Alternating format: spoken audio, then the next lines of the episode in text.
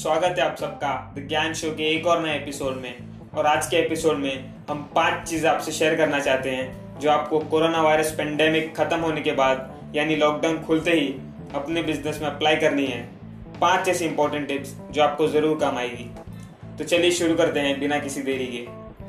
सबसे पहली चीज़ तो आपको ये करनी है कि आपको आपके एक्सपेंसेस जितने भी हैं, सबकी एक लिस्ट बनानी है, जैसे electricity bills wifi business travel softwares TV और फिर उसको अच्छे से एनालाइज करने के बाद आपको ये देखना है कि इसमें से कौन से एक्सपेंसेस फालतू हैं जो आपने, जब आपके पास पैसे थे, तब शुरू किए थे। और ऐसे एक्सपेंसेस जो आपको इतना आउटपुट नहीं देते हैं, जितना आप उसके लिए पे करते हो। और ये दोनों टाइप के एक्सपेंसेस को कट कर दो जितना हो सके।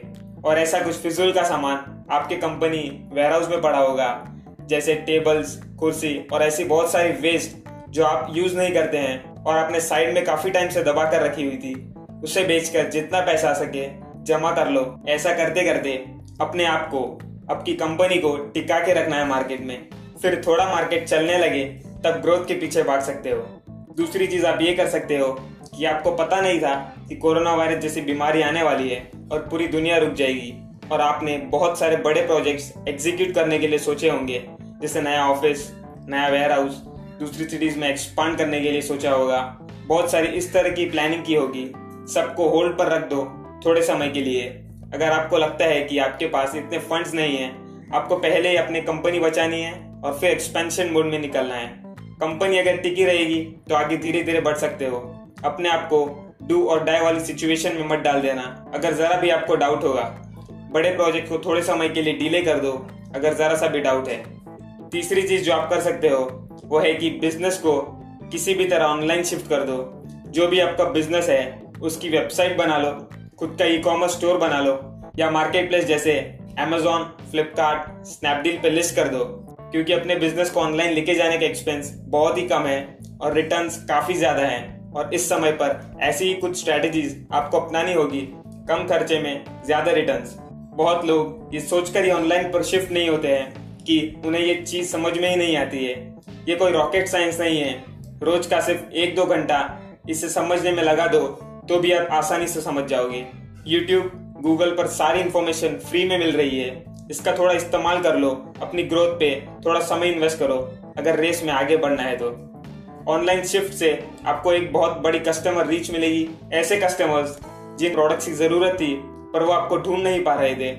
और ऐसे नए कस्टमर्स जो आपको हमेशा से चाहिए थे। और क्योंकि ऑनलाइन शिफ्ट होना इतना ईजी है और लो कॉस्ट भी है कि इसको एक ट्राई देना तो बनता ही है। और हमने इस हफ़्ते एक वीडियो भी अपलोड की थी कि खुद का ई कॉमर्स स्टोर बनाना चाहिए या मार्केट प्लेस जैसे अमेजोन फ्लिपकार्ट अपना प्रोडक्ट्स लिस्ट करना चाहिए। एक डिटेल कंपैरिजन आपको बताया है, वो आप चेक कर सकते हो। चौथी चीज़, कुछ लोगों का बिज़नेस ऐसा होता है कि उनके प्रोडक्ट्स कुछ सीज़न में ही चलते हैं और फिर हर सीज़न में नया लाना पड़ता है। जैसे कपड़े हो गए शूज़ हो गए मोबाइल फोन्स हो गए। अब तो हर महीने किसी ना किसी ब्रांड का फ़ोन लॉन्च होता है और हर महीने फोन्स भी आउटडेटेड होते चले जा रहे हैं। बट मेजरली ये ट्रेंड क्लोथिंग इंडस्ट्री में होता है। हर सीज़न में नए प्रोडक्ट्स लाने पड़ते हैं। बहुत ही वॉलेटाइल है एक क्लोथिंग इंडस्ट्री और बहुत से लोगों का क्लोथिंग इन्वेंट्री बिज़नेस खुलते ही आउट ऑफ़ फ़ैशन हो गया होगा। पर फिर भी उसे वो संभाल कर रखेंगे, पूरा रेट मिलने का वेट करेंगे और फिर नए प्रोडक्ट्स स्टोर नहीं कर पाएँगे। तो आपको जितना मिले 40 परसेंट फिफ्टी परसेंट प्राइस लेकर इन्वेंट्री क्लियर करना है और न्यू ट्रेंड की तरफ़ फिर से रिस्क लगानी है। नया ट्रेंड जितना जल्दी पकड़ोगे, उतना जल्दी फिर से मार्केट में अपनी पोजीशन बना पाओगे। पांचवी चीज़, आपको आपके top best customers best vendors से कांटेक्ट करना है। बेटर कम्युनिकेशन करनी है। दोनों को अपने पेन पॉइंट डिस्कस करने हैं और कंक्लूजन निकालना है। आप दोनों एक दूसरे को कैसे हेल्प कर सकते हो? आप उस पर प्रेशर डाल रहे हो पेमेंट के लिए और वो आप पर डाल रहा है। इससे सिर्फ़ टेंशन और एंजाइटी क्रिएट होगी। कोई प्रॉपर सॉल्यूशन नहीं निकलेगा। और आप जितना ऑनेस्ट हो सके, उतना ऑनेस्ट रहो टूवर्ड्स योर कस्टमर्स और वेंडर्स क्योंकि आप एज अ बिजनेसमैन दूसरे बिजनेसमैन की प्रॉब्लम समझते हो। सिस्टम्स को सेट करके पेमेंट क्लियरिंग का प्रोसेस क्रिएट करो। आपके वेंडर्स और कस्टमर्स से बात करके। क्योंकि इस पेंडेमिक में सबका नुकसान हुआ है। जिनकी भी दुकानें बंद थी दोनों को एक दूसरे के प्रॉब्लम समझकर एक कंक्लूजन पर आना है कि पेमेंट्स कैसे क्लियर होंगे। डिस्काउंट देकर क्रेडिट पीरियड कम करके या नेक्स्ट परचेज में थोड़ा सा प्राइस हाइक करके, ये भी उसको बता सकते हो। थोड़ा प्राइस कट वो भी लेगा और थोड़ा आपको भी करना है। म्यूचुअल अंडरस्टैंडिंग होगी तो पार्टनरशिप आगे फिर से सस्टेन कर लोगे। ऐसे सिचुएशन में लोग अपनी ऑनेस्टी भूल जाते हैं। सामने वाले को झूठ बोलकर चीट करना चाहते हैं शॉर्ट टर्म प्रॉफिट्स के लिए। जो उनके कंपनी के लिए खतरनाक साबित हो सकती है।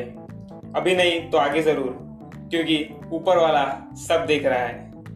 तो क्विकली ये देख लेते हैं, कौन से वो पाँच पॉइंट्स थे। सबसे पहले, अपने अननेसेसरी एक्सपेंसेस और अननेसेसरी रिसोर्स को सेल करना है। दूसरा, जो भी आपके बड़े प्रोजेक्ट्स आने वाले थे, जैसे वेयर हाउस लेना, नया ऑफ़िस लेना, उसको थोड़ा सा डिले कर दो। तीसरी चीज़, अपने आप को ऑनलाइन शिफ्ट कर दो। ई कॉमर्स बना के या अपने आप को मार्केट प्लेस में शिफ्ट करके। चौथा, जो भी आपकी पहले से इन्वेंट्री थी, वो डेड हो चुकी है। उनको जल्दी से जल्दी सेल कर दो और नया ट्रेंड पकड़ने में लग जाओ। पांचवा, अपने कस्टमर्स और वेंडर्स के साथ एक अच्छी कम्युनिकेशन करिए, एक कंक्लूजन पर आओ कि कैसे पेमेंट्स क्लियर होंगे।